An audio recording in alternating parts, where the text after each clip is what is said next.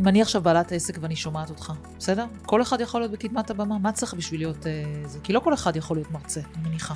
אה, ספר לי קצת, אם אני עכשיו מתלבטת, שומעת אותך ומתלבטת, האם אני יכולה לעשות את זה, לא יכולה לעשות את זה, מה תגיד לי על זה? אז אני אגיד לך כזה דבר, פעמיים פנו אליי אנשים בזמן האחרון ואמרו לי, תשמע, אני רוצה לדבר, אני אפילו לא יודע כל כך על מה, בא לי לעמוד על במות קצת, ואני אומר, זאת סיבה מספיק טובה לעמוד על במות, בעיניי. בסדר? כדי לקיים את עצמך? כן. כדי שהוא יקיים את עצמו. לא בכסף אפילו, לא, לא, לקיים לכסף. הכוונת הייעוד, את השליחות, מה שהוא כן, רוצה, את ה... בא לך לעמוד על במות, לך על זה. תהיה טוב בזה או לא תהיה טוב בזה, כבר משהו אחר. אבל אם בא לך, ויש לך קריאה כזאת, בעיניי אתה... חשוב שתעשה את זה, בוא נגיד ככה. בסדר? מהמם. עכשיו, בוא ניקח, וזאת אחת הטעויות של המון אנשים. אני לא יכול להרצות כמוך, את לא כמוני, ערן שטרן לא יכול להרצות כמוני, אני לא כמוהו, עידן וולר הוא בן אדם אחר לחלוטין. נכון. גל צחייק הוא שונה מאוד ממני בדרך שאנחנו מעבירים את הדברים. אז כשאתה בא ואתה חושב אם אני מתאים לבמה, אתה מתאים בוודאות לבמה אם אתה תדע ללכת עם החוזקות שלך. ופה הרבה אנשים לפי דעתי נופלים, כי הם מנסים להיות כמו אנטוני רובינס שהם ראו, או כמו אה, אלון אולמן, או כמו ניר דובדבני, או, או כמו, לא יודע מה, כמו כל מיני אנשים אחרים. מהמם. ופה אתה צריך להבין מה החוזקה שלך. נתוודה, הנה, על ההתחלה, על ההתחלה, על ההתחלה. לא חייבת. לא, אבל אני כן, אני, הפודקאסט שלי, אתה יודע, על עסקים. אני רוצה להגיד גם אה, טעות עסקית שאני עשיתי. אוקיי. אה, חשבתי על זה הרבה, אגב. גם לפני שדיברנו על זה עכשיו בחוץ, שהזכרת לי את זה, אבל אה, באמת היה לי מחשבה כזאת. אני פעם חשבתי ש... אני אוהב אותך, שתדעי, אני, אני רוצה שתדעי את זה, זה לא קשור. אני יודעת, אבל אני רוצה אני שכן- שם את זה בצד, באמת. אני רוצה שאנשים ידעו שזה בסדר לעשות טעות עסקית ולהודות בה, ולהגיד, אה, וואלה, זה היה טעות, ובוא בוא נתקן ונעשה את זה לאבא. ומזל שגם קיבלת אותי חזרה, זאת האמת. אבל הטעות היא שלא הבנתי את, ה, את הכוח של כנסים, כמה זה כוח למרצה, גם כמה זה כיף. כאילו זה היה נראה לי משהו כזה, לא משנה, כנראה ראיתי כל מיני כנסים שהם לא היו בזה, והיה נראה לי כזה, נו, עוד איזה, וכולם עושים כנסים. וזה כזה- לרלרת, עוד איזה... כן, כן, ככה זה זה. כשאתה דיברת איתי ואמרת, בואי, כנס עניינים וזה, אמרתי, יאללה, כנס עכשיו, אין לי זמן לשטויות האלה. וזה טעות. אני חושבת שהיום, אה, באמת, לא סתם אני מודה על זה, וגם אני מבקשת מאנשים שיזמינו אותי. אני חושבת שכנס שנעשה טוב, אולי נדבר על זה קצת, כדי שאנשים ידעו באמת קצת להבדיל בין הזה, יאללה. זה משהו שלדעתי ווין ווין סיטואשן לכולם. גם למי שעושה את הכנס, גם למי שמשתתף בכנס, ובטח למשתתפים שמגיעים לכנס, אם הכנס נעשה כמו שצריך. אז הנה, איך אומרים? יצא על ההתחלה, אז- הודיה. אז לא, אבל אנשים שיבינו, אז, אז אז בהתחלה עכשיו- צלצלתי אלייך, ואמרת לי, לא, אני לא צריכה את זה, זה היה לפני שנה נגיד, משהו כזה, שנה וקצת. ואמרתי, טוב, היא לא צריכה את זה, היא לא צריכה את זה. עכשיו, אני רוצה שיבינו שאני עושה כנסים נגיד, עוד מעט אולי נדבר על זה, על, על מה אני עושה בכלל ואיך, אז, אה, אז אני מזמין הרבה מרצים, מהטופ של הטופ אני משתדל, מהמם. וחלק מהפעמים אני מקבל לא, וחלק מהפעמים אני מקבל לא בצורה גם לא יפה, זה צורה סב, סבבה. זה היה, צ- באמת, אמרת לי, וואלה, לא, לא, כאילו, אני לא רואה את, ה, את ערך. הצורך כרגע, כן, את הערך, אבל יש גם פעמים שגם נכנסים בי על זה, כאילו, למה זה בחינם, למה אתה לא משלם, אה, עכשיו, ואומרים את זה לא בצורה יפה. ואני אומר, אוקיי, כל אחד, אני, אני לא, אני אפילו לא נעלב מזה, אני לא נפגע מזה. עכשיו, בתחילת הדרך גם לא הכירו אותי. הייתי פונה למרצים מאוד מאוד גדולים, שהם לא יודעים מי אני, והייתי Mhm. מקבל הרבה אלוהים. מהמם. היום אני מקבל על הכנס האחרון שאת היית בו, מלא מרצים, שפעם הייתי כאילו אומר, וואו, רק שידעו מי אני, פנו אליי, למה אתה לא מזמין אותי, למה אני לא בפנים, האם יש עוד מקום, האם זה... ואני מודה שזה כיף לגמרי. לקבל את זה, אבל אני לא, הבטן שלי לא מלאה אף פעם על הדברים האלה, אני כאילו, ואת זה למדתי הרבה גם מערן שטרן, אני חושב שעבדתי איתו הרבה, מהמם. זה לא לקחת את הדברים אישית, לא להיכנס, יאללה, כל אחד שיעשה מה שטוב עבורו. לא... אני ממש מסכימה איתך. אני גם, גם בעסקים במיוחד, אני לא נכנסת למשהו אישי, כן. אלא זה ביזנס. ובאותו זמן הרגיש לי בביזנס שזה לא נכון. נכון. היום אני אומרת שזה לא נכון אגב, היום אם יש בעלי עסקים ששומעים אותנו, כן תחשבו על כנס כמקור חשיפה מאוד מאוד uh, טוב ונכון, אם הכנס נעשה טוב, אבל לפני זה אנחנו מקדימים את המאוחר. אני חייבת לדעת מאיפה השם הזה הדי, קודם כל. הדי. כאילו, הייתי קוראת לך. הדי כבר מלא זמן. אז אני קיבוצניק. לא, הדי, הדי. הדי, ההד שלי, קיבוצניק, אימא שלי מנחרות במקור. היה שם איזה עדי טבנקין אחד, כזה, משפחת טבנקין, משפחה מאוד מפורסמת. אה, והיא נדלקה על השם הזה, זהו, הדי, ההד שלי, אני מעילות במקור, אז כך יצא.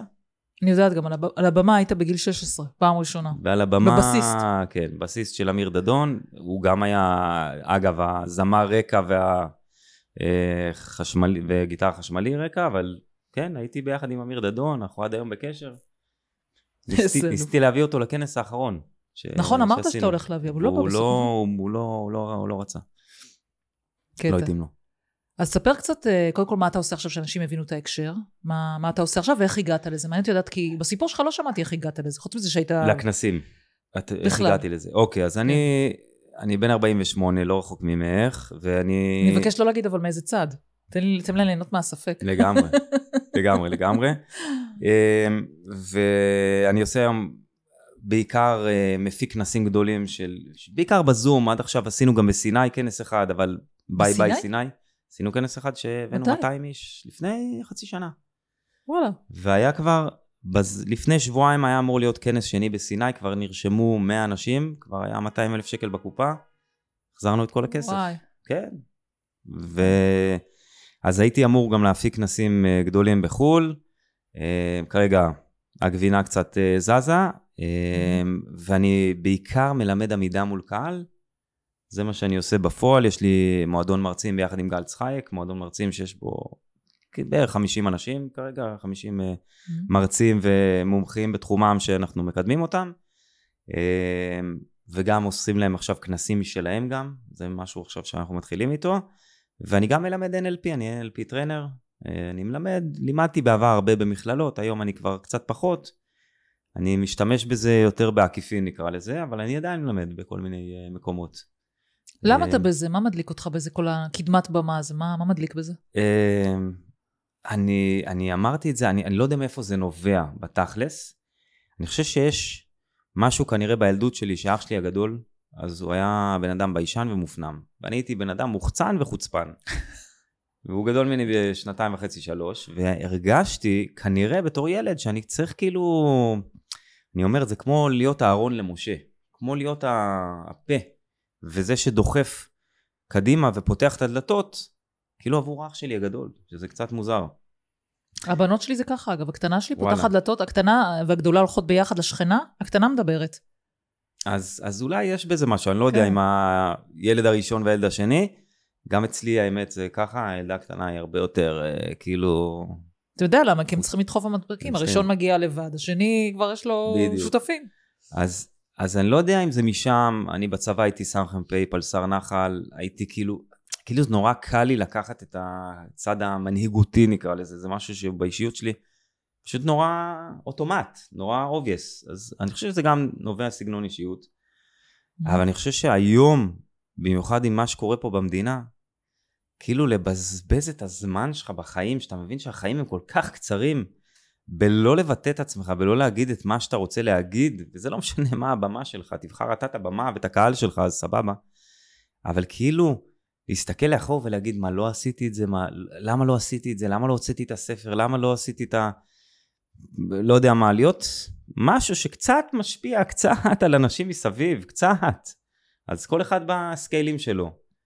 אני אישית חושב שזה בזבוז לא לעשות את זה. אז אתה כאילו אוהב את הקטע הזה שאתה מעצים, כביכול, מילה קצת שחוקה, אבל אני לא מוצאת מילה אחרת, כאילו מישהו אחר כדי שהעסק שלו יעבוד והאמירה שלו תצא לאור, כלומר, זה מה שמדליק אותך? כן. שאחרים בזכותך יוצאים כאילו לאור? מה שאני קוראת לזה אני, יוצא לאור? אני חושב שהאדוות ש, שאתה מביא כשאתה עומד על במות, הן, את יודעת, הן מטורפות. אני קיבלתי, סתם, בכנס האחרון שעשינו, כנס התמיכה בישראל, עשינו כנס שבועיים, 7,000 אנשים. את יודעת כמה הודעות קיבלתי? אני חושב מאות. של וואו איך עזרת לי, וואו איך הצלתם אותי, וואו איך עשיתם לה, יואו כאילו איזה אנשים, איזה... זה היה כאילו חמצן למלא אנשים. עכשיו, זה לא נגמר באנשים שהגיעו לכנס. מהאימא שהייתה בחרדה ופתאום נרגעה, אז זה עבר לילד שלה, ומהילד שלה זה עבר, כאילו זה עובר הלאה. ואתה אומר, וואו, איזה תפקיד היה לך פה במקום הזה. זה מדהים. אני כל כך מזדהה איתך, אני גיליתי על עצמי, אגב, את זה לא משהו כמובן מאליו בהתחלה. כשאני פתחתי את העסק שלי לא חשבתי ככה, וגיליתי את זה תוך כדי. זה היה כאילו ההתגלות הכי כאילו מוזרה שהייתה לי, כי אני באתי, אתה יודע, להתפרנס, אמרתי, יאללה, משכירה, נהפוך לעצמאית, לא ישב לי בוס על הראש, כזה כן. הכי בנאלי. כן. ופתאום גיליתי את השליחות שבדבר הזה שהתחלתי ללוות, ואז באמת ליוויתי אחד על אחד אנשים, ואז אמרתי, לא, אני רוצה שכולם יהיו. ואז, באחד הקורסים שלקחתי, עשינו אה, גם כמו NLP כזה, מין דמיון מודרך כזה, ואתה יודע, החיזיון הזה עד עכשיו תקוע לי בראש, שאני מוצאת עצמי, אתה מכיר את זה כמו שולחן, אה, כשאתה נמצא בקזינו, אז יש לך את כל השולחנות האלה עם הבלק ג'ק וכל זה, מהמם. אני נמצאת במקום כזה, ואני באיזשהו שולחן אחד מהם, ויש מסביבי מלא מלא שולחנות עם מלא אחרים. האחרים הם אגב גם מנטורים כלכליים כמוני, מאמנים כלכליים וכאלה, וכל אחד עם הלקוחות שלי, אז יהיה נגיד שולחן של שמונה, עשר, וככה. ובהתגלות הזאת אני מגלה פתאום שאני עולה על הבמה, אפרופו, עולה על הבמה ופתאום מנהלת את כל החדר. גדול. כאילו, מי הבלק ג'ק הזה? פתאום הבנתי שלא מספיק לי כבר ללוות אחד על אחד, שאני רוצה את ההשפעה הזאת, כמו שאתה אומר, את האדוות האלה, שיהיה ב scaling, לא על שמונה אנשים, אלא על כל החדר, על 300 איש. כן. עכשיו אני אגיד לך משהו, זה כאילו, את אמרת שזה כאילו משם פתחת העסק. אני לא יודע מאיפה פתחתי את העסק, אבל אני חושב שבסופו של דבר, אמ, אני כן שם את עצמי לנגד עיניי לפני הכל. זאת אומרת, אני, ואמרתי את זה גם בכנס האחרון, חבר'ה, זה לא כנס בשבילכם, זה כנס בשבילי. אני במצב נפשי לא טוב, ושאלתי את עצמי איזה מרצים ואיזה מנטורים אני רוצה לידי, שירימו לי את האנרגיה, והחלטתי לעשות מזה כנס. אז אני כן שם את עצמי, אני כן חושב שבן אדם צריך קודם כל להסתכל על עצמו, לא במקום של אגואיסטי על חשבון אחרים, אבל כן לשים את עצמו במרכז, ואני אומר לך שזה יישמע אולי אה, לחלק אנשים, לא יודע מה, לא טוב, אולי לחלק אנשים סוף סוף יגידו, וואו, סוף סוף מישהו אומר את האמת. אני כל הזמן רואה את, ה, את הטובה שלי לנגד עיניי. וזה לאו דווקא מתבטא בכסף, זה לא כל דבר אני חייב כסף, לא, לא, לא. אבל אני כן חייב ליהנות מכל דבר, אני כן חייב להגשים את עצמי במקום הזה, אני כן חייב לעשות לי מעניין. וברגע שאני שם את עצמי מול העיניים, וכאילו בכנס האחרון אמרת שנורא נהנית בו, היה שם משהו נורא casual, אנחנו עולים, מדברים, יאללה, אני וגל עושים שיחה, כאילו גל צחייק שעשה איתי את הכנס, אז, מהמם. אה, ואני ואת, אז אנחנו עושים שיחה. השיחה הזאת פתוחה לקהל, אני לא דופק חשבון יותר מדי, יש כאלה שלא אוהבים את זה, יש כאלה, אני לא אוהב את המעונב. כאילו יאללה, חלאס. בג'ינס, אני קוראת לזה, אני לגמרי. מנטורית בג'ינס. לגמרי. אז אתה יודע, אני אמרתי לך את זה כשעליתי אז ככה על ההרצאה שלי, אמרתי לך, תודה שהזמנת אותי. באמת נורא התרגשתי מזה, כי זה הרים אותי קודם כל. אתה עשית את זה נורא מוקדם, אני חושבת עשרה ימים או שבועיים אחרי השביעי לאוקטובר, משהו זה כזה, ממש- לפי דעתי איזה עשרה ימים. ואני כזה, התח... כאילו התחייבתי, אמרתי לך כן, ואז כזה, אוי שיט, עכשיו אני צריכה לעשות מצגת. כאילו, זה היה מאמץ. אני לא, אני, אני יודע שלעשות זה הרצאה, קשוח. זה היה קשוח. ועוד בזמן הזה, בסיטואציה הזאת. בדיוק, בסיטואציה הזאת, וגם אני הייתי מחוץ לבית כבר, אני עדיין מחוץ לבית, ופתאום הייתי צריכה לעשות את זה, ואמרתי, אוי ואבוי, מה עשיתי לעצמי. אבל אז, עצם זה שעשיתי את זה, וישבתי על מצגת וכל זה, הבנתי כמה זה מרים אותי, כי אתה נורא מהר הולך לתהום הנשייה כזה, שאתה לא עושה כלום, צופה ברשתות ובזה, ואני גם אמרתי לך, כל יומיים עברתי לאיזה איפשהו, אז בכלל לא עשיתי כלום, ופתאום העסק פתאום, אתה יודע, עצר, והיה לי כל כך כיף שהיה לי להכין את המצגת, דדדדה, כל הדברים האלה, וכשגם ביום שהייתי אצלך, אני לא זוכרת אם זה היה נדמה לי בערב, אני חושבת, לא זוכרת, הימים כבר, אתה יודע, התבלג... הכל היה כן. כזה, אתה לא יודע איזה יום היום כזה. לגמרי, יום שבת, יום לגמרי, ראשון, זה- לגמרי. לא יודעת מתי עשיתי אצלך. מטורף. והיה לי, אמרתי לך את זה שח שעליתי כזה, שוואו, תודה שהזמנת אותי, כי עצם זה שהכנתי, זה היה מש, הדבר הראשון שעשיתי בעסק, שתבין, לא עשיתי כלום לפני אז זה. אני איזה אומר לך, ימים. אני אומר לך, שאיך שעשינו את הצלת הכנס אותי, הזה, אז אז זה מה שאני אומרת, הצלת אותי גם בלי אני קשר אומר לאחרים. שהרבה מרצים הרגישו את זה, וגם אמרו לי את זה, Mm-hmm. וזה גם, אגב, הפעם זו סיטואציה מאוד מאוד אה, ייחודית נקרא לזה, וזה קרה למלא מרצים בתוך הכנס הזה. מהמם. רק שיבינו אנשים, עשינו כנס עם 50 ומשהו מרצים. כן, מטורף. 50 ומשהו מרצים שהרמנו, את השבוע הראשון תוך שלושה ימים, את השבוע השני תוך יום. כן, זה היה. מטורף. זה היה כאילו, יאללה, הנה האקסל, תשבצו את עצמכם, זריז, טק, טק, טק, הנה עוד מרצה, הנה עוד מרצה, הנה עוד מרצה. ומלא מרצים זה היה בשבילם אותה הרגשה של וואו, איזה מזל. ואני לא יודע אם את מכירה את אה, דניאל קישינובסקי, גברת רביע, שהיה מהמם. שמה. אוי, מהמם. הסיפור שלו, אני צלצלתי אליו, אני הייתי בהלוויה של מישהי שהבת שלה נרצחה בנובה. אבל תספר רגע, כי אה, זה, תספר. את מה? לא, את ה- מי הוא ומה... אז דניאל זה- קישינובסקי, מי שלא מכיר, אז הוא עושה את גברת רביע, הוא מטפל זוגי ביחד עם אשתו נעמה, ו... ואז מה שקרה, הוא, הוא בן אדם שהיה לו הופעות מפה עד לפלנד ועד הודעה חדשה, פתאום הכל נעצר בגלל השביעי באוקטובר, הכל נעצר, כולל לי הכל נעצר, לכולנו, מהמם. והבן אדם, אני מצלצל אליו, אני הייתי באמצע הלוויה, ואז בגלל ההלוויות ההמוניות שיש שם, אז אתה מחכה 40 דקות עד שאתה בא לבן אדם ואומר לו, משתתף בצערך, פשוט הייתי שם חצי כן. שעה, אמרתי, טוב, יש פה תור ענק להגיד, מה אני כן. עושה? הרמתי טלפון לדניאל קשינובסקי, אמרתי לו, דניאל, אהלן, שמעתי עליך רבות, ראיתי אותך קצת ביוטיוב, אני מאוד אשמח שתבוא ל- להשתתף בכנס. והוא הוא, הוא היה, הוא התראיין בערוץ 14 לפני כמה ימים, הוא אמר על זה גם, הוא אפילו אמר את השם שלי ונתן לי שם קרדיט, והוא אמר לי, תשמע, אני על הפנים. אין לי, אני לא, אני לא בא לכנס הזה, אין לי איך, אני גם לא, אף פעם לא עשי- עשיתי בזום, אני לא יודע להשתמש בזום. ואז נעמה, אשתו, אומרת לו ככה, היא אומרת, אז אולי על זה תדבר, על זה שאין לך כוח דווקא. ואז אני אומר לו, תשמע, תשקול, תבדוק, תחשוב. כאילו, לא בלחץ, ממש, הייתי ברגוע מאוד, אמרתי לו, אולי זה יעשה לך טוב. קיצור, המשכנו את השיחה, אחרי שלוש דקות הוא אומר לי, טוב, אז, אז אתה יודע מה, תן לי שני ספוטים, גם לי וגם לי ולנעמה ביחד, אשתו. אמרתי לו, דניאל, רק משקף לך, לפני שנייה אמרת לי שאתה לא רוצה, עכשיו אתה רוצה שני ספוטים. אז אה, נראה מה יהיה. בקיצור, הוא הגיע מאז הכנס, והוא צלצל, היחידי שצלצל להגיד לי מכל המרצים פיזית תודה, הרבה שלחו לי הודעות וזה, והוא אומר לי, תשמע, אתה הצלת אותי, אני פעמיים בשבוע עושה לייבים, כאילו עושה, יו- עושה בזום, כל ערב כזה זה איזה 5,000 שקל שהוא מרוויח, הוא לא ראה. את העתיד. והוא, יש לו, ואמרתי לו גם פתח קבוצת וואטסאפ, אז הוא פתח קבוצת וואטסאפ, יש לו עכשיו, יש לו כל, מדהים. כל שבוע לפחות שני לייבים, פתחת לו קישור. בזכות הדבר הזה. כן, פתחת לו עוד כישרון נוסף הוא אמר לעשות. לי, כן, הוא אמר לי, בואנה, אם לא הייתי יודע, אם לא הייתי מגיע לכנס, לא הייתי יודע שאני יכול לעבוד בזום בכלל. כאילו, זה לא, לא עשיתי את זה מעולם. ו... והוא היה מעולה, אני ראיתי אה, גם את התגובות של פגז. האנשים שהיו שם, מה זה נהנו מה זה, מה... הזום התפוצץ כשהוא ראיתי. הגיע. ראיתי.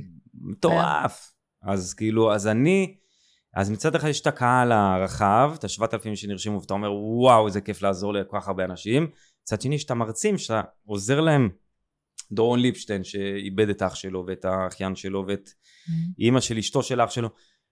אז הוא הרצה פעמיים, אז אני בטוח שזה נתן לו משהו, ושני פרץ קריב שגרה שם בעוטף ו- וגם, אז גם זה הרים אותה, ואני יודע שזה הרים הרבה מאוד אנשים שם, בשבילי זה באמת זכות, ואני מאוד גם, דיברנו על זה גם קצת, אני, אני לא מחזיק מעצמי על זה, אני כאילו נורא צנוע במקום הזה, ואני כאילו הייתי במקום הנכון, בזמן הנכון כדי לעשות את זה, אז אני לא אומר וואו איזה אלוף, אבל אני כאילו איזה כיף.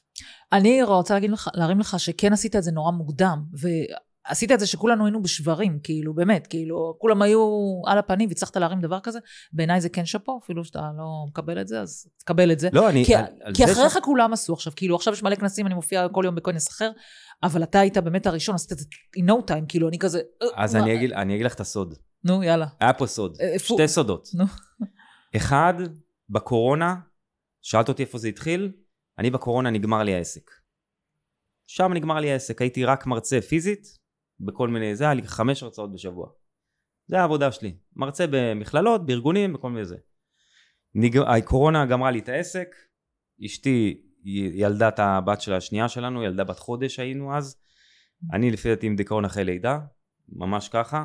כן, יש עשרה אחוז מהגברים, בדקתי באמת? בגוגל, דיכאון אחרי לידה. מה, איך זה מתבטא? זה מתבטא בפאקינג דיכאון.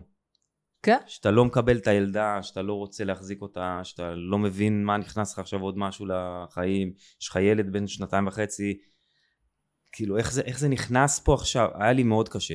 ואיבדתי את העבודה. וואו. ו- ואני וורקוהולי כזה, אני אוהב לעבוד. אז אמרתי, מה אני עושה? מה אני עושה? מה אני עושה? חצי שנה של השתבללות, חצי שנה של דאון, ואז שלחתי לערן שטרן הודעה, ערן שטרן ליווה אותי, קצת. הכיר אותי, אמרתי לו, ערן בוא נעשה כנס, אני אעש- אעשה את זה, את- אתה רק תביא את המרצים. כנס דיגיטלי, כאילו פעם ראשונה שעשית. זה היה הראשון. הוא אמר לי יאללה. ושוב, דיברתי על זה הרבה בפ- בפרק איתו, שהוא ראיין- אותי על, על איך זה קרה בעצם, אה, ואיך הוא הסכים לי בכלל, כי הייתי בן אדם לא מוכר, אין רשימות תפוצה, אפס רשימות תפוצה, כלום. ערן שטרן, יש לו כן. 30, 20, 30, 40 אלף איש ברשימות תפוצה. מהמם. למה שהוא רוצה לעבוד איתי? אז נתתי לו, שוב פעם, שאלתי אותו בריאיון שהוא ראיין אותי, למה הסכמת? הוא אמר לי, הדרך שבה פנית אליי, ונתת לי 1, 2, 3, זה מה שאתה הולך לעשות, ומה אני צריך לעשות, שזה היה כולה להביא כמה מרצים ולהיות איתך פיזית, ואתה עושה את הכל.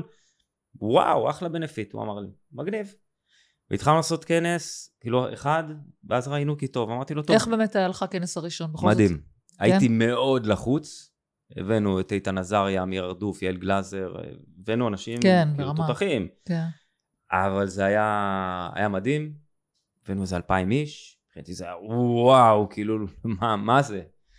אמ, ואז אמרנו, אוקיי, מגניב, בוא נעשה עוד, והמשכנו, עשינו איזה שבעה, שמונה כנסים ביחד, משהו כזה, מהמם. ואז אני כבר, ובגלל שערן שטרן, ופה לזכותו ייאמר, הוא לא בן אדם שלוקח את הבמה ותופס אותה ב... מהמם. הוא יותר ביישן, יותר מופנם.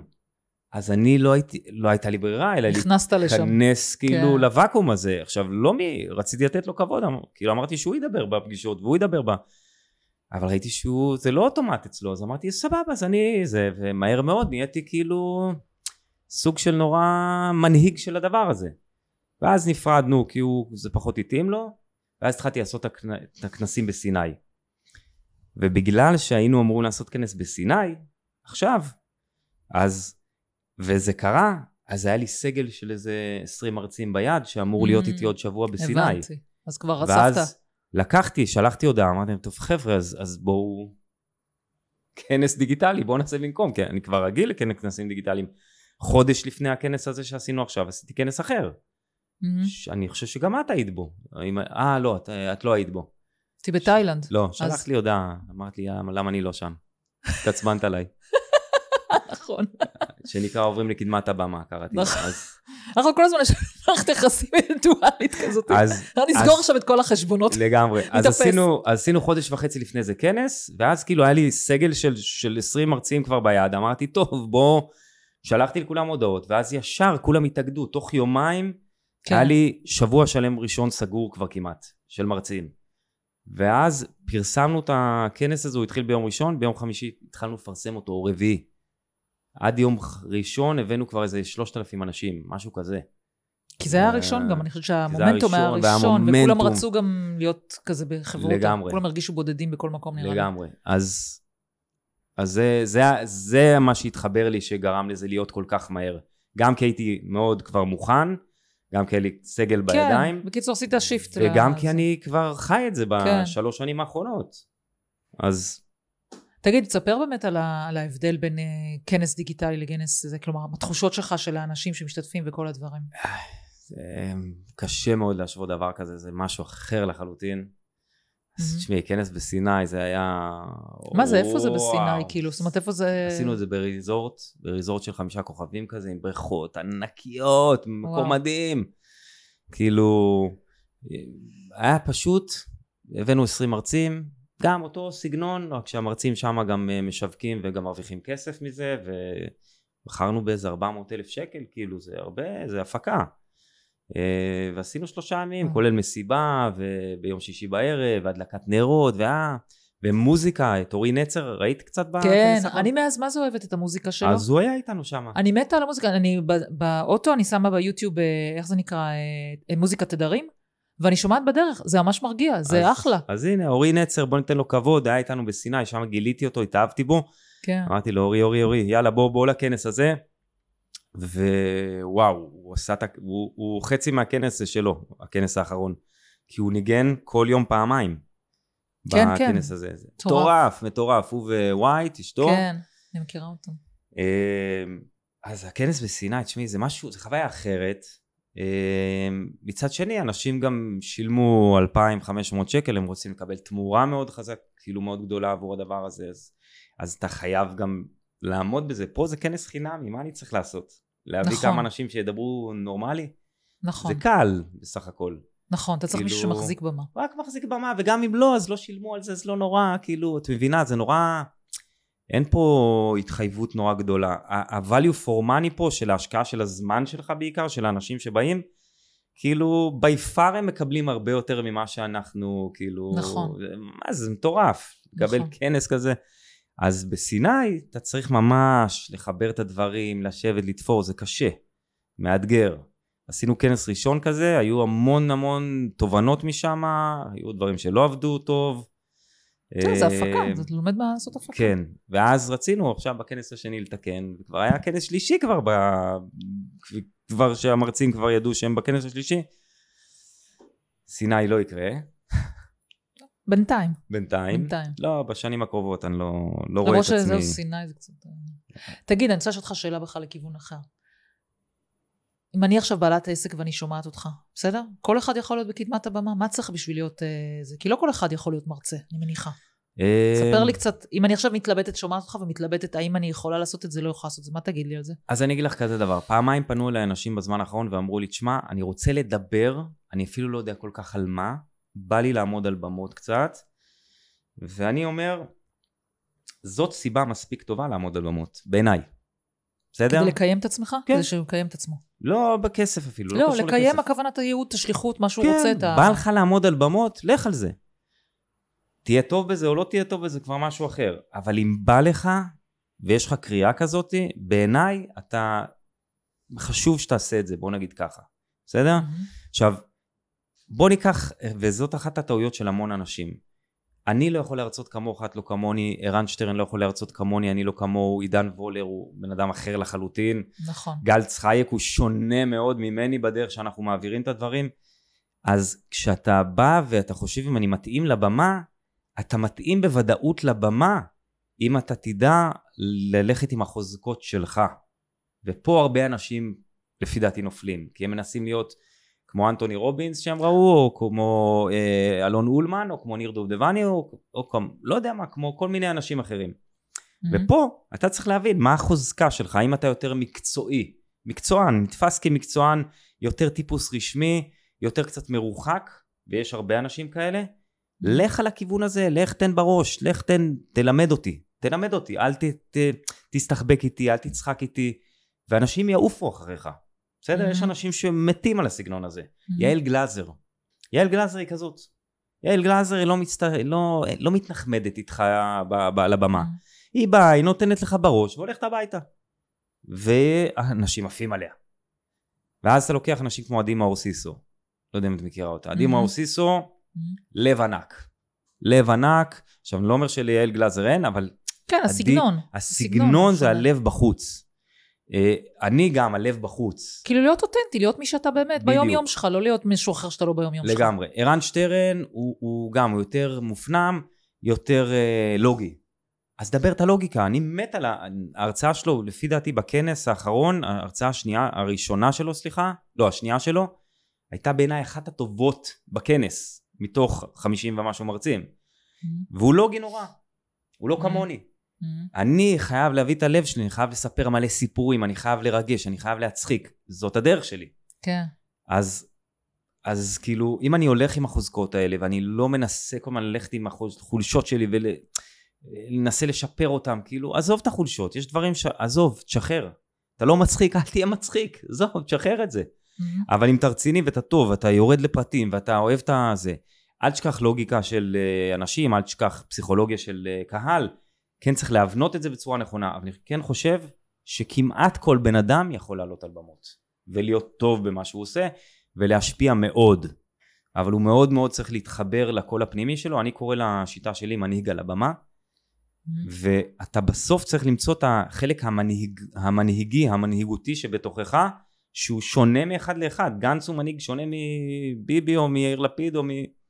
אם אפשר לקרוא לזה מנהיגים בימינו, כן. אבל כל אחד הוא עובד אחרת, כל אחד המנגנון שלו הוא אחר. זאת אומרת, אתה בעצם, בתהליך שאתה עושה, אתה מוציא מהאנשים את החוזקות, את האותנטיות, למצוא ביחד מה, מה יכול לדבר איתי. אפשר אבל מלמד- כאילו ללמוד תראה, רטוריקה קודם- כזאת? אני קודם כל מלמד את הבסיס, את ה basic של עמידה מול קהל, וגם אני מלמד סגנונות של אישיות וחוזקות של בן אדם, ואנחנו שמים דגש מאוד מאוד גדול על, באמת על חוזקות של בן אדם, ואצלי אני גם שם הרבה דגש על מעצורים. מהמם. זאת אומרת, מה עוצר אותך? אני גם מביא את הארסנל של הכלי NLP, כן. ואז דרך זה אנחנו מנסים לפתור כל מיני חסמים של אנשים, כי בסוף מה עוצר אנשים? חסמים. אתה יודע, אני אגיד לך, אפרופו, אני אף פעם לא עשיתי כנס, אה, כלומר, לא הופעתי על במה פיזית. כמה שזה נשמע לך מצחיק. וואלה. כאילו, כן הייתי בסדנאות, וזה ש-50 איש, 60 איש וזה, אבל כאילו, המחסום שלי, אם נדבר על מחסומים, המחסום שלי זה לעשות כנס ואני נורא מפחדת מהקיץ של אביה. אני תמיד אומרת, בוובינר, במיוחד שאתה עושה את זה וובינר סגור, כי זה וובינר מכירה, לא משנה שמגיעים אה, 700 אלף, היו לי גם כאלה, הרבה, 700 אלף וכאלה. עדיין אני אומרת, תמיד אם הגיעו 10, רק אני יודעת שיש פה 10, כאילו. כן. ו- ותמיד הצוות שלי אומר, נו, מתי אנחנו עושים, כאילו, לאורך השנים כל הזמן, נו, מתי אנחנו עושים כנס, מזמינים את כל הבוגרים, מזמינים את כל הזה, מזמינים את כל זה. וכל פעם אני מוצאת לעצמי תירוצים לא יאללה לעשות את כבר, זה. יאללה, לצאת לאור. אני כאילו... אז כתבתי ספר במקום, אבל. כאילו, דרך אחרת. לא, זה אחלה, זה מעולה. אה, תראי, קודם כל לא חייבים, אבל אם בא אני לך... רוצה, אני רוצה. אז אני חושב שזה must. אני כבר יושב לי בראש על אה, בית ציוני אמריקה או משהו גדול כזה, שנעשה הרבה מרצים, נראה. אבל אני חושב שזה... אז הגדתי, היינו, אה, אה, אני ועוד שלוש מרצות, מכיר אותה מהתחום שלנו, ואמרנו, אנחנו עושים כנס ביחד. גם בבית ציוני אמריקה, רק לנשים. נשים, אוקיי. okay. נשים והשקעות. Okay. כאילו, אוקיי. כי רק נשים, על טהרת הנשים. גם המרצות וגם הזה. באמת גייסתי, הבאתי אה, ספונסר, אני הבאתי ספונסר ראשי וזה. ואז זה קצת התמסמס מהחברות האחרות, ודווקא אני, זה בשבילי היה איזשהו משהו שאני אמרתי, יאללה, הנה, זה הוציא אותי אה, לאור. אוקיי. כי בעיקרון זה סתם מטומטם, אני יודעת, אגב, אני יודעת שאני יכולה, אני גם בן אדם כזה שכן יכול להרצות, אני מחזיקה זה? קהל ב... אני יודעת שאני יכולה להחזיק קהל. ברור. יש לי כאילו פודקאסט שאנשים רק מחכים שיום חמישי כבר אה, זה יצא. אני יכולה להחזיק קהל. אבל תמיד יש את הקטע של הקיץ של אביה. נכון. כאילו. איך- גם לי, גם לי יש את הקטע הזה אגב. נתקלת בזה פעם אגב? אה, כאילו חשבת על סכום מסוים ובאו פחות? אמ, איך אתה לא מתרסק מזה כאילו? תשמעי, קודם כל, אנחנו כבר, אה, אני כבר אה, לא יודע מה, ניקח את ה-15 שנים האחרונות, היה לי עגלות בארצות הברית, עבדתי בנדל"ן בתקופת אה, המשבר של 2008, אה, זמן מעולה לעבוד בנדל"ן. אז, אז אני חוויתי כל כך הרבה התרסקות, התרסקתי עם מסעדה, אה, שהשקעתי את כל הכסף שעשיתי בארצות הברית ופה במסעדה, והלך קיבינימט, אז כאילו, יש כל כך הרבה דברים שהלכו קיבינימט. אתה אומר, מה זה קטן אז אה, כאילו, שטויות? אז... פרופורציה. פרופורציות, באמת פרופורציות.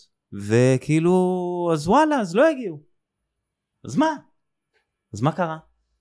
הפדיחות האלה שכן מגיעים, אם לא מגיעים אף אחד, אז אף אחד לא יודע שיש פדיחות. זה קטע של... לא. יהיה... תקשיבי, אם אתה עושה עבודה שיווקית טובה, אתה מראש יודע די טוב, כאילו אתה גם תדע שבוע מראש, כמה פחות או יותר נרשמו עד עכשיו, אתה תדע שלושה ימים קודם. אז, נכון. אז אתה כבר יודע, אתה, אם צריך, תבטל, אם צריך, ת, תקטין את החדר, את האולם, לא יודע מה, תחליף אולם.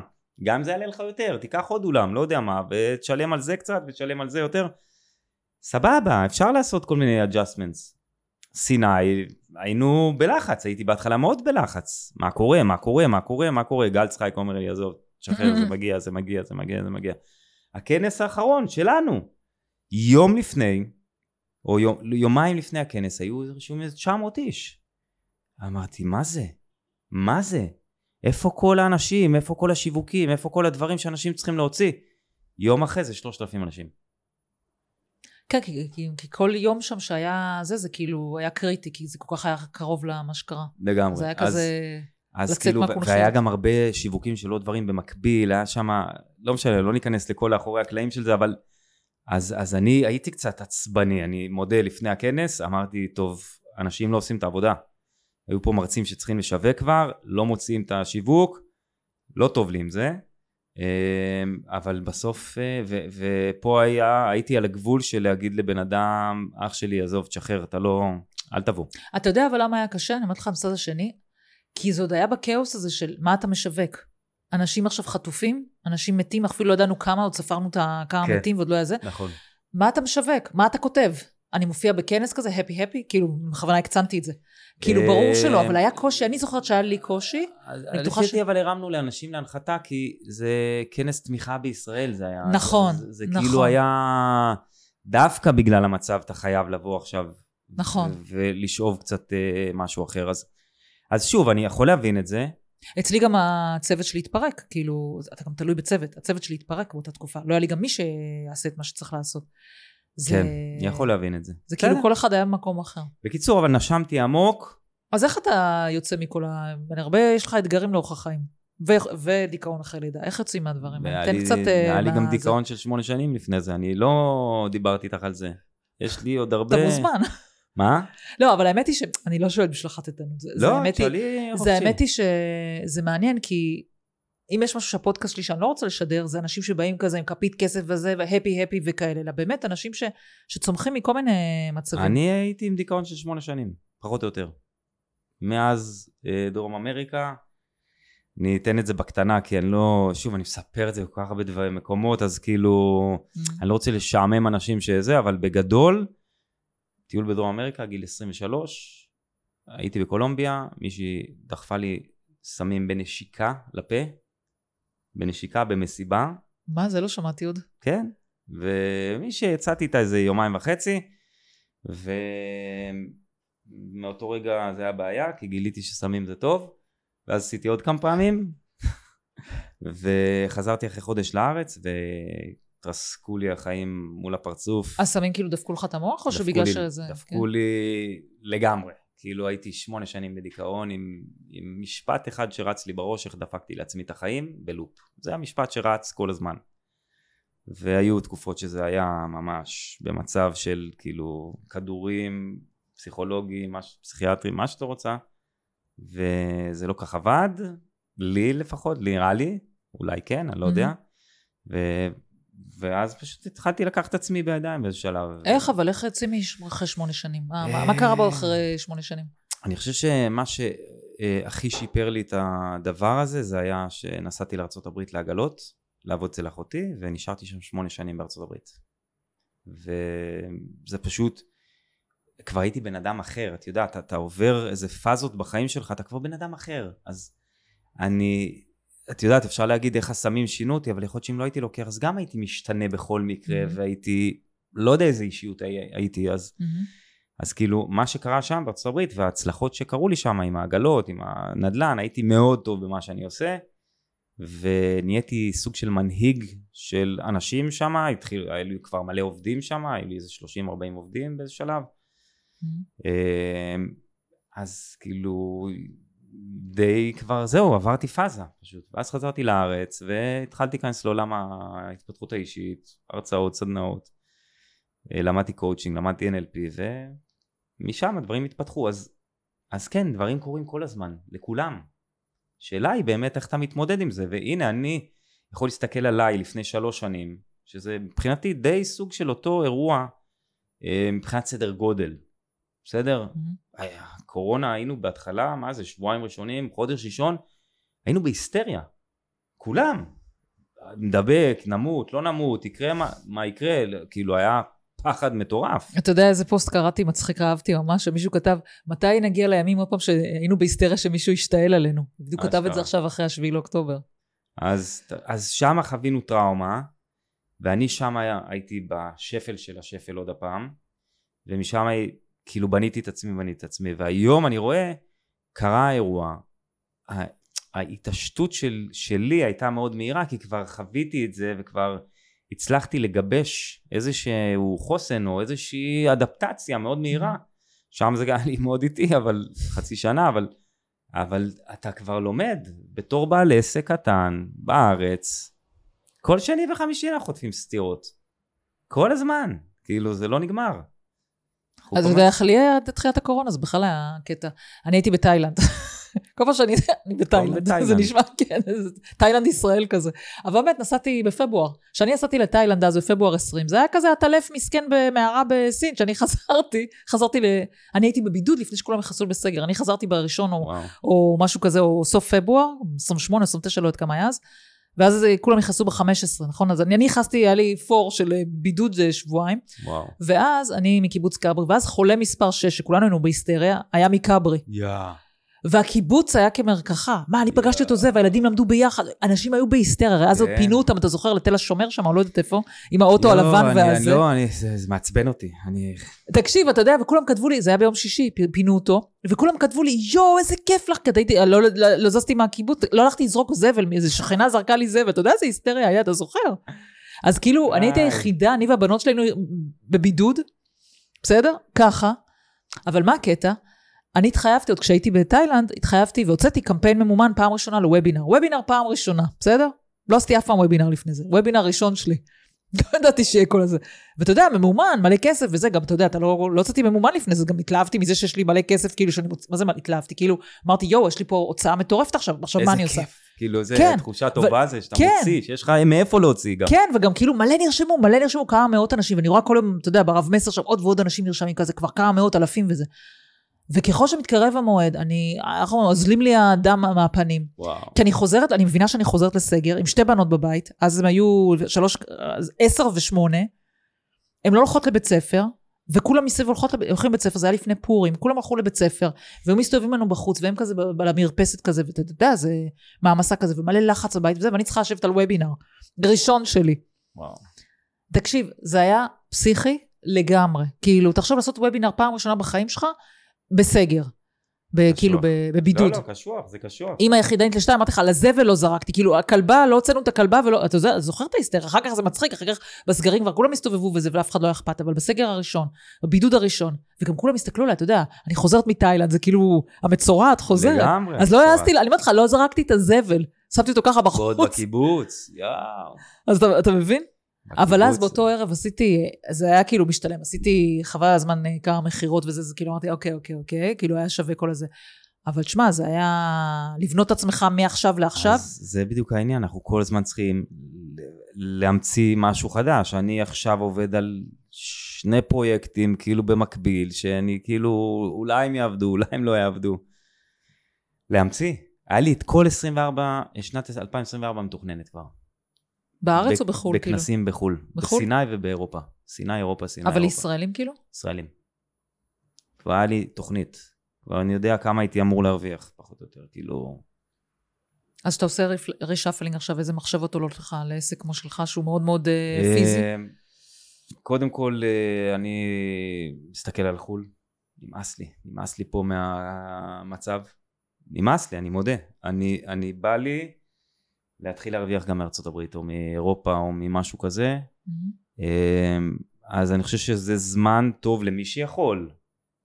להתחיל להסתכל מה, איך אתה מגיע לשווקים. כי, את יודעת מה היה בכנס האחרון גיל פרץ? גיל פרץ הוא אמריקאי, ישראלי, שהיה בכנס הזה, הוא היה גם בכנסים בארצות הברית, הוא כתב ספרים באנגלית, הוא, הוא כאילו, הוא חי בארצות הברית מלא שנים כבר. 20 שנה, לא זוכר כמה. הוא אמר, זה אחד, זה, הוא, הוא כתב לי, הוא כתב את זה גם בקבוצה של המנחים, זה הכנס הכי טוב שהייתי בו אי, פע- אי פעם, כאילו, השתתף בו. ואני מכיר כנסים בחו"ל, דיגיטליים, אני עוקב אחרי אנשים שעושים כנסים. מהמם. אני יודע שאנחנו יכולים להביא דברים מאוד טובים לשם, וזה למה, מה ישפיע. החוסר? מה החוסר שאתה מרגיש שם? מ- כלומר, אני אגיד טוב. לה, לנו, חום ישראלי? ה-? הישראליות, אין עליה.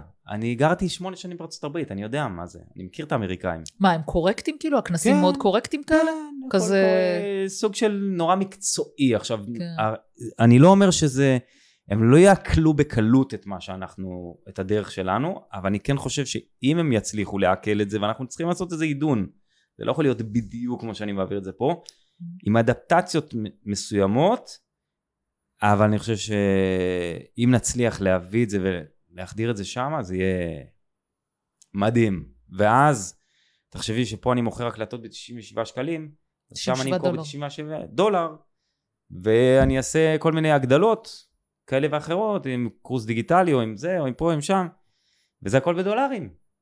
ואין מלחמות כל הזמן, זה לא שיש מלחמה כל יומיים וחצי, אז, אז זה הרבה יותר יציב. וגם הסקיילים יכולים להיות אחרים. לך בחו"ל בלתי נגמר, זה לא נגמר, כמות נכון. האנשים שמה.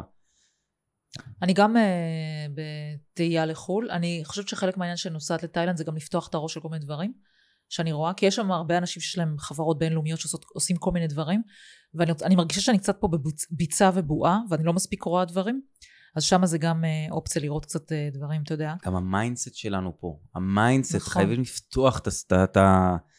תחשבי על, על קורסים שאתה לוקח בחו"ל לפעמים, לא יודע אם יצא לך, אנטוני רובינס או לא יודע מה. מהמם. פתאום נפתח הראש, אתה אומר וואלה, יש מעבר, יש פה, יש מעבר, יש מלא דברים שאני לא, לא, לא יודע, אני כל פעם שאני גם לומד משהו, אני אומר וואו, כמה חומר אני לא יודע. נכון, יואו, זה נכון. לא נגמר, זה מתסכל. נכון. אה, אבל אה, כאילו צריך להביא עוד דברים מ- מ- מארצות הברית או מכל מיני מקומות, יש מלא מה להביא. אז אני כאילו בא לי, בא לי משהו כזה. אני, אני גם, אנחנו מסתכלים על אותו, אותו דבר. אני גם בתחום שלי חושבת על אה, משהו אחר, אני גם עכשיו עובדת על זה. אני חושבת שהקהל שלי אה, בארץ, ובכלל, אפילו שזה כאילו, זה טיפשי עכשיו להגיד את זה. נכון? כי אתה אומר לכאורה, קהל, כאילו, אנשים לא יודעים להתנהל כלכלית, כאילו, כל המדינה כמעט, אז כאילו, יש לך פה איזה כמה מיליונים.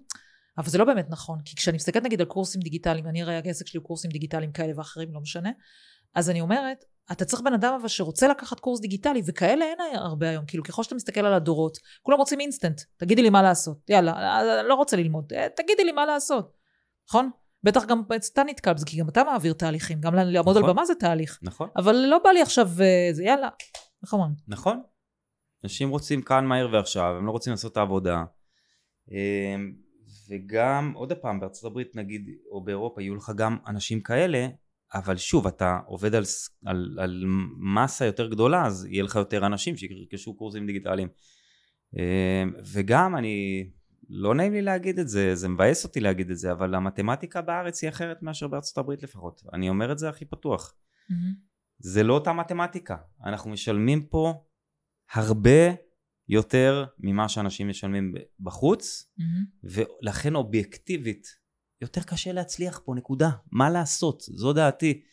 אני לא אומר שאני מוותר על הצלחה פה, ואני מרגיש שאני כן איפשהו מצליח פה בצורה מסוימת, אבל את יודעת, את מכירה את זה. אתה שם כסף, אתה מרוויח מסה של כסף, ואתה פתאום בסוף החודש רואה איך אתה משחרר כן. את רוב המסה הזאת נכון. החוצה. נכון. למה עשיתי כנס בסיני ולא באילת? כן. כי אתה בוא. fucking משלם פי ארבע באילת על כנס שהוא אותו דבר. נכון. אז אני לא רוצה לשלם למלונות בישראל את הדבר הזה. לא בא לי. לא בא לי לחלוק את, ה, את העבודה הקשה שלי עם, עם מנכ"ל ישרוטל ועם הבעלים של ישרוטל. לא בא לי. מצטער. אני מסכימה איתך. אני מנצלת את זה הפוך. אני הולכת להמשיך לעבוד ב, כאילו בארץ, כוונה עם שקלים, ולהוציא שם בבתים. שזה אחלה. שליש. אתה כל דבר שם קונה בשליש. אחלה. אז כאילו, מדהים. זה ליהנות מהפער הזה. כן, כאילו... עכשיו אני רוצה לקנות פה אוטו. אני, דיברנו על זה. אמרנו שאנחנו מוכרים, תעשה לי עכשיו נסיעת מבחן. לא, אני לא יכול עם האוטו שלך, אני לא... זה, אבל, אבל באמת, אני זוכר בארצות הברית, אתה מוציא סכום לא גבוה מדי. חברה שלי קנתה אוטו בשלושת אלפים אה, דולר, אחלה אוטו. אז, אז אני קניתי אוטו חדש שם באיזה 15 אלף דולר. כן. אוטו ספורט מגניב. פה בארץ 15 אלף דולר אני קונה, לא יודע מה, 2016, שנת... אקזוסט, אקזוסט. אז אתה אומר, וואלה, זה... כאילו, שוב, אני בוחר לחיות פה, הכל טוב, למרות שאנחנו שוקלים עכשיו, גם אחרי שאת נוסעת לתאילנד אולי לבוא איתך, אבל, אבל כאילו, אובייקטיבית יותר קשה פה להצליח, אני לא רוצה להוריד אף אחד, זה לא אומר שאנחנו... תראה, זה לא סותר, בוא, בוא, בוא נדבר על זה רגע, כי הרבה אני שומעת את השיח הזה.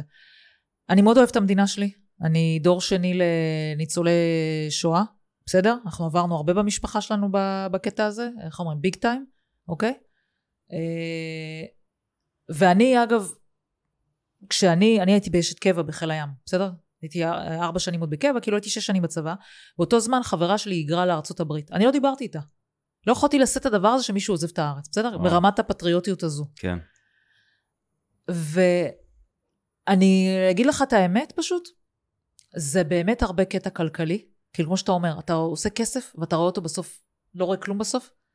זה אחד, ושתיים, אני גיליתי שאני, כשאני הייתי בתאילנד, כמה אני fucked up כאילו, אני ילדת קטיושות כזאת, אני גרה תמיד בצפון.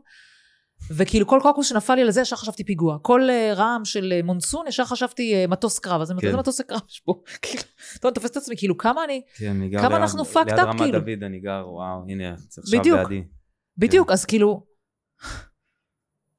אתה מבין, ובוא, אני זוכרת למשל בתור ילדה, את, אה, את הפיגוע שהיה, את החדירה מהמחבלים של הים אה, בנהריה, של משפחת הרן, שהיא חנקה את התינוק. זה מה שאני זוכרת כילדה. וואי וואי. אני לא רוצה שהילדים שלי יזכרו דברים כאלה. ואתה יודע, עכשיו ראיתי, היה, היה ממש קורע לב, ודיברו על האימהות אה, עכשיו מכל מיני מקומות. אל תגידי לי דברים שאני לא... אני לא ראיתי אף סרטון, אגב. אני גם לא מסתכלת. אני לא, אני לא צופה, אני גם לא, לא, אני, אני, אני גם לא מסתכלת, אבל היא אמרה משהו אחד שנחרדתי. אני גם לא, אני גם לא מסתכלת, אני לא יכולה להתמודד עם זה. אבל במקרה ראיתי, תקשיב, אני, אני תכלס, ככל שעובר הזמן אני קצת מאפשר לעצמי בכל לדעת מה קורה, כי בהתחלה חסמתי את זה ממש. אני לא. והיא אמרה משהו אה, זה, כאילו, מה אנחנו מעבירים את הילדים שלנו. וזה משהו שאני כאילו, הרבה מהדבר הזה אני הרבה חושבת. מה אני מעבירה את הילדים שלי. נכון. זה, זה, זה מה שעומד לנגד עיניי בתכלס. אז שוב, אני לא אומר לא ממליץ לאף אחד כאילו ללכת לאן שהוא, אבל, אבל כן צריך להבין את הסיטואציה, וכן אנשים צריכים לקחת אחריות. אני חושב שאחד הדברים שעלו מהכנס גם כן, זה התובנה שאם עד עכשיו חשבת שיבואו להציל אותך, לפ... בתור בעל עסק, בתור זה, מענקים, שהמדינה, כן, מענקים. מענקים, ייתנו לך, או את יודעת מה, אני הייתי באיזה, אני תמיד מספר את הסיפור הזה של פעם הייתי, שהתחלתי את הדרך שלי פה בארץ, בעולם ההדרכות וזה, אז הייתי באיזה כנס של, בבית ציוני אמריקה, כנס של אחד המרצים המוכרים, ואני סופר את כמות הכיסאות כפול כמות השורות כפול ה-70 ומשהו שקל שאני שילמתי, ואמרתי, וואו, איזה בן Mhm. אדם, כמה הוא עושה כן. וזה. ואמרתי, אבל אני, גם, גם אני יכול לעשות את הדבר הזה. אז, וחשבתי שאם אני ארשם לקורס שלו, אז אולי הוא יבין איזה תותח אני, ואז הוא יבוא ויגיד לי, בוא תהיה חלק מהצוות שלי, וכאילו כל הזמן חיכיתי שמישהו יגלה אותי. שאיזה אולמן או איזה דובדבני או איזה מישהו יגלה אותי, מישהו מהגדולים שם ויגיד בוא בוא אתה חייב להיות על במות, תראה איזה כישרוני אתה. וזה אף פעם לא קרה. אמ, ואגב את הכנסים שלי, אחד הדברים שגרם לי לעשות את הדברים האלה, כי אף פעם לא קראו לי. ואמרתי אוקיי, אני לוקח אחריות בעצמי. כן, עושה. לא, לא קוראים לי למסיבה. אגב, אני עשיתי מסיבות בתל אביב שהייתי בגיל 20 וקצת כזה, 24, 5, ו- וזה היה גם חלק מהטריגר, זה שהיינו באים ולא מכניסים אותנו למקומות, ואז היה תקופת הסלקציה במועדונים. לא מכניסים אותך, אתה לא בא עם איזה בחורה שנראית מיליון דולר, לא מכניסים אותך. למה? למה מה קרה? ואז התחלתי לעשות מסיבות, ואז פתאום אתה... כולם באים אליך ורוצים שאתה תכניס. אחלה מוטיבציה אגב, זה אחלה אחלה מוטיבציה. מוטיבציה, אחלה כן. מוטיבציה. ו... אז אני חושב שאחד הדברים שאנשים צריכים להבין זה שלא יצילו אותם.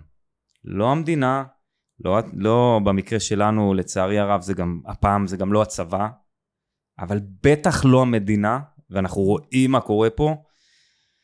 ו...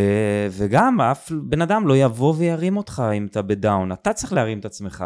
אז נגיד, אני יש לי מועדון מרצים עכשיו שאנחנו עוזרים לאנשים, אני מאוד משתדל, גם על זה היה לי שיחה עם ערן שטרן שלמדתי ממנו הרבה. אני תמיד הייתי יוצא מגדרי כדי שבן אדם יצליח. ואז הייתי עושה את הכי טוב שלי, אין, אח שלי רק תבוא, נחבק אותך, נלטף אותך, נרים אותך, ניתן לך מוטיבציה, ניתן לך השראה. היום, תתאמץ, אז אני אתאמץ בשבילך. לא תתאמץ, בשיחות מכירה אני עושה את זה. אתה לא מתאמץ, אתה לא מראה לי שאתה מתאמץ, היה לי איזה מישהי ששבוע שעבר השאירה לי הודעה. נראה לי אני כן, אני אולי צריכה את זה, אולי אני לא צריכה את זה, אני לא פה, אני לא שם. שלחתי לה הודעה, נראה לי שאת לא צריכה את זה, נראה לי שזה לא מתאים לך. תכלס. עזבי את זה שהיא נרשמה אחרי זה, וזה כנראה עבד פסיכולוגיה, פסיכולוגיה הפוכה. הפוכה. אבל, אבל באמת הרגשתי, אם אתה לא במאה אחוז חושב שזה מתאים לך, שלח לי הודעה, מה אתה אומר, זה מתאים לי, אני עובד בעבודה כזאת, אני אבא, אני פה, אני חרדי, אני כאן. אמרתי לו, אתה יודע את השעות, אתה יודע את הזמנים, אתה יודע אם זה מתאים לך, יש פה בחורות, יש פה כאילו נשים גם. מהמם. אני אגיד לך אם זה מתאים לך, אתה תחליט אם זה מתאים לך. אני נותן לך את הנתונים, תחליט. קח את זה בשתי ידיים, קח את זה בשתי ידיים, אתה לא רוצה, אני לא אשכנע אותך. גם אצלי ההתנגדות הכי אה, זה תמיד, אין לי זמן. אז אני תמיד אומרת להם, אין לכם זמן לחיים שלכם? מה זה אין לך זמן? כאילו, אתה עושה את זה בשבילי? אין לך זמן. אז אין לך זמן, אז תשאר. נכון? אתמול, כתב, אתמול אה, אה, קצת שיחקתי עם הצ'אט GPT. אז כתבתי לו, תכתוב לי מסר לאנשים שאין להם זמן, שלא רוצים לקחת אחריות. כאילו נכנסתי בצ'אט GPT, כתבתי לו איזה 20 שורות, תכתוב לי כזה מסר. הוא כתב שם מסר קורע לב, וואו. חבל על הזמן. אבל כאילו, מה אתה רוצה ממני? זאת אומרת, אה, אף פעם לא יהיה זמן, ואף פעם לא אין זמן, ותמיד החיים הם בלחץ, וזה וזה וזה. אתה צריך לעשות סדר עדיפויות בחיים שלך, ואם אתה לא עוזר, אני מסכימה איתך, גם אני אגב הרבה פעמים אומרת, אתה- לא בשל, את לא בשלה, אתה לא בשל אגב, לזה. תקופה מעולה עכשיו לאנשים כמוך, וכל מי שנמצא בעולמות ה... לא יודע מה, ההתפתחות, זה זמן טוב, כי אנשים לא, לא אדישים לחיים שלהם. ברוב החיים שלנו אנחנו אדישים, אנחנו נותנים לזמן אבל לעבור. אתה יודע מה קורה? יש שני סוגים עכשיו. יש לי מה? מכירות עכשיו אחרי זה. שני סוגים. אלה שהבינו, אמרו, וואו, אני לא מוכן לעבור את זה עוד פעם, בוא נלמד עכשיו. נכון. ואז הם נרשמים תוך שנייה. נכון. אבל רוב האנשים אומרים, לא, אבל עכשיו אני פוטרתי, עכשיו אין לי כסף, אבל לא, עכשיו אני זה, אז אני אלך למוצרים חינמים. אין בעיה עם מוצרים חינמים. חינם, חינם, חינם, חינם, אבל אתה לא עושה עם זה כלום בסוף. נכון. אז אין בעיה, כאילו, תצרוך, אבל מה שאנשים לא מבינים, ש-time is money, ב-money זה באמת money, כאילו, מה שנקרא. יש אינפלציה גבוהה, הכסף שלך מאבד מערכו, 100 אלף שקל שלך היום, מחר שווים 70 אלף שקל. אז מה אתה מחכה? בסוף מתים, כאילו, לא, לא מגלה פה זה. אז כאילו, זה, תפס את זה, אנשים הקצינו לשני הכיוונים. לא, אז- עכשיו זה עוד יותר לא מתאים. כי עכשיו אין לי סבלנות לזה. אני חושב שזה זמן הבעלי מעולה. במילואים, הבעלי- זמן מעולה לעשות, כל מי שרוצה לעשות שינוי בחיים שלו, אני חושב שזה הזמן לעשות את השינוי. אני חושב שזה טריגר, כאילו, לחלק אנשים זה הולך להציל את החיים, מה שקרה פה עכשיו. ממש ככה. אם לקחו אחריות, מסכימה איתך. זה יכול להיות המשבר האחרון שהם זה חווים את זה. ההתעוררות, זה. ההתעוררות שלהם. מי שלא, שיקפל את הפקלאות ויכול לחתום על חיים בינוניים עד הסוף, ויאללה, אודרוב. נכון. אני לא צוחק, לא נעים להגיד את זה, אני לא רוצה לפגוע באף אחד, אבל כל הקורסיסטים הסדרתיים שהולכים לחינם אחרי חינם אחרי חינם אחרי חינם, שלא נרשמים עכשיו, שוב, יש אנשים, הייתה לי איזה מישהי, כתבה לי, אתמול שלחתי, לפני כמה ימים שלחתי מייל על זה שהתרמנו בכנס, התרמנו איזה 60 ומשהו אלף שקל לכפר עזה, לקיבוץ כפר עזה. אז היא כתבה לי איזה מישהי, יואו, אני מה זה מצטערת שלא גם תרמתי, לא יכולתי לתרום, לא, אין לי את הכסף עכשיו, ולא יכלתי לקנות את ההקלטות של הכנס, אמרתי לה, הכל בסדר, כל אחד תורם בדיוק מה שהוא יכול, ואם הוא לא יכול זה גם בסדר, ואם את רוצה את ההקלטות אני נותן לך אותן בחינם. אז היא Mhm. כתבה לי אתמול שהיא תשמח, אז אני אתן לה את זה. אני, אני, שוב, יש אנשים שאובייקטיבית, אני מסכימה. אין מה לעשות, זה המצב שלהם, ויש אנשים שעכשיו, לא יודע מה, אה, אישה בת 60 ערירית, 60 ומשהו ערירית לבד, ש, שמשהו תראה, שהיא יש לא כאלה, אנחנו יכולה, לא מדברים על אלה. יש אנשים באמת גם, גם אני עושה הרבה פעמים פרו בונו דומה או כל מיני כאלה. יש אנשים ש... או שאני יודעת שאני נותנת להם תשלומים כדי לא להרגיש פרו בונו. נותנת להם תשלומים ואני יודעת שזה לא, לא ייפרע בהמשך, זה בסדר. אבל רוב האנשים, הסדרי העדיפויות שלהם לא נכונים. כי אם אתה לא משקיע בעצמך ולוקח קורסים כמו אצלך, כמו אצלי, כמו דברים כאלה, ואתה עכשיו קונה ספה חדשה, מה עשית בזה? כאילו, כי אני, איך אני רואה את זה? איך, מי משתגעת אצלי? ניצן, העוזרת האישית שלי, היא מנהלת גם עסק אחר של בתי נופש. Mm, ושם היא אומרת, לא משנה מה, היא מוכרת בטירוף, היא רק אומרת משהו, טח, ישר קונים. כאילו, אנשים קונים את הדבר הזה, כן. ופה כשהיא צריכה להגיד להם תהליך שישנה את החיים שלכם, תהליך כלכלי, שתבינו איך לנהל את הכסף שלכם. ואתה יודע, אצלי בחיים הוא שינה, למה הפכתי את זה למקצוע? זה בכלל לא היה מקצוע שלי, אני הייתי בכלל עורכת דין, הייתי דברים אחרים. כן. כי כל כך ראיתי איך זה שינה לי את החיים, ואמרתי, לא יכול להיות שאני נשארת לזה אדישה. זה כאילו בא אליי כזה שליחות מלמעלה. וזה לגמרי, קורה, לגמרי. וזה קורה לפעמים לראות שאנשים כאילו לוקחים החלטות כאלה, זה כי הוא אומר לי, לא, אין לי כסף, אין לי כסף, אין לי כסף, דקה אחרי זה אתה, אתה שומע או יודע שהוא עשה משהו אחר שהוא באמת נורא טיפשי. היה לי בן אדם שפנה אליי לאיזה קורס, איזה חמש, שש שנים, ואז הוא פנה אליי אחרי ארבע שנים עוד הפעם, וגם לא רכש. אז אני כאילו- אוהבת, יש לי, יש לי כאלה גם. זה מצחיק, אתה אומר, אתה כל הזמן reaching ליד out, זה. כאילו יש reaching out, אבל כאילו החלק האחרון, מתנדף אותו. אני יודעת, גם לי יש כאלה. עכשיו, אני אגיד עוד דבר, אבל שאנשים כאילו... שפה הבעיה, אני חושב, ואת זה הרבה אנשים אולי לא מבינים, אנשים כמונו מרצים, שאנשים חוששים שהם לא יתמידו, נכון. שהם לא יעשו את העבודה. הם לא אומרים אתה לא טוב, הם יודעים בתוך תוכם שהם לא יעשו את העבודה הזאת, אז מה אני אשקיע עכשיו 6,000 שקל בקורס, או באיזה תהליך שאני בסוף לא אעשה אותו? אז אני חושב שגם אנחנו צריכים להתייחס, ובגלל זה היום בעידן של הקורסים הדיגיטליים צריך להגיד, אוקיי, אז איזה תמיכה אני יכול לתת לו גם, מהמם. שתעזור לו לעבור את התהליך הזה ואת הנפילות בדרך, כי יהיו. אני חושב שמי שמתייחס לזה ובונה איזשהו תהליך נכון, שם הוא יכול לפתור הרבה אצלי יש את זה. מהחסמים. אצלי יש את זה. לי שהם מקבלים אה, מנטור אישי שמלווה אותם בגלל, בגלל שזה ברור לי. בגלל זה גם זה עולה יותר. כאילו, אני יכולה להוריד את המחיר ולהגיד קורס דיגיטלי בחצי מחיר, אבל כן, זה לא עובד זה ככה. לא יעבוד. זה לא עובד, בדיוק. לא אני. חשוב לי גם אחוז, אני לא רוצה לקחת כל מי שיש לו דופק, אני רוצה לקחת אנשים שבאמת יצליחו בזה. ואני אני אומרת לך שבסוף אתה רואה אנשים, תראה, לא כל אחד באמת יש לו מסוגלות כלכלית, תלוי גם במה אתה עובד וכמה כסף יש לך, אבל יש אנשים שהפתיעו אותי תמיד לטובה, אנשים שבאמת, אתה אומר, מצבם לעומת אחרים הרבה יותר גרוע, אבל בגלל שה mindset שלהם הוא כזה של להצליח, אז הם, הם התקדמו יותר, וזה לפעמים מפתיע. כי אתה רואה מישהי שהקלפים שלה, נגיד, לא, לא קיבלה את הקלפים, לא את האסים, בוא נגיד, את השתיימים יותר, את כן. השתיימים ואת השלושים.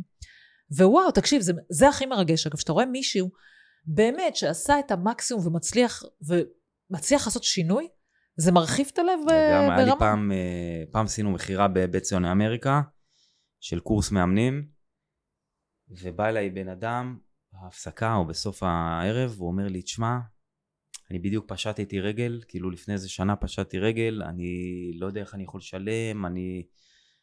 אז אמרתי לו, אין בעיה, אז כאילו תחכה ותבוא בקורסים הבאים, הכל טוב, כאילו, אנחנו, אנחנו פה. הוא אומר לי, לא, לא, אתה לא הבנת אותי. אני בקורס שלך כבר יושב. עכשיו זה רק עניין של איך אני ואתה מסתדרים. ואז הוא אמר לי, תשמע, יש לי פה 70 שקלים מזומן. קח על חשבון, ואני מבטיח להביא לך כל הזמן מזומן. ואני מסתכל עליו, אני אומר, טוב, מה אני עושה עם 70 שקל עכשיו? מה, כאילו, הקורס עולה איזה, לא יודע, 10,000 שקל, לא זוכר כמה. מה אני עושה עם 70 שקל? אבל הסתכלתי עליו ואמרתי לו, אתה יודע מה? סבבה. והבן אדם החזיר לי כל חודש כסף. סיים את ה... לשלם את הקורס איזה שנה אחרי שהוא הסתיים כבר. והוא היום עובד בזה. וזה בן אדם שאתה מסתכל ואתה אומר, וואו, כי זה איזה, כיף להשקיע במישהו איזה כזה. איזה גדולה. זה כיף להשקיע גדולה, במישהו גדולה, כזה. אבל לא בחינם. לעולם, עשיתי את זה פעם אחת אגב, גם בקורס מאמנים אחרי, אמרתי, טוב, ניתן קורס אחד בחינם לחלוטין. נתתי אותו, אמרתי, בואו, בפייסבוק, בואו תמליצו על אנשים שאתם חושבים שזה מגיע להם. עשינו את הדבר הזה, והגיע איזה אחת בסוף, עשינו איזה ועדה שלי ושל השותף שלי, את מי אנחנו לוקחים בחינם, לקחנו בסוף איזה אימא חד-הורית כזאת וזה, אחרי איזה חמישה מפגשים היא כבר לא הייתה איתנו, היא... זה לא רציני. אני נכון. לא נותן יותר בחינם. גם אני לא. כאלה. אין דבר כזה, תשקיע, תשים את הזה, גם זה יהיה במינימום, גם זה יהיה בקצת, גם זה יהיה לך הרבה ולי מעט, אבל אתה חייב להשקיע את הכסף ולהוציא את זה מהכיס שלך, גם כשאתה לא תרגיש שעושים לך עכשיו טובות ולא יודע, בגלל זה אני אומרת לך. שאני הרבה פעמים היה לי קטעים כאלה שידעתי מראש, כאילו שנותנים כרטיס אשראי, ואתה יודע, באיזשהו שלב זה כבר לא יעבור. אבל לפחות אתה לא מבזה את הבן אדם, כאילו, זה בסדר. אתה יודע, זה לא עובר, אתה מבין שזה יעבור איזה פעמיים וזהו, בסדר. כן.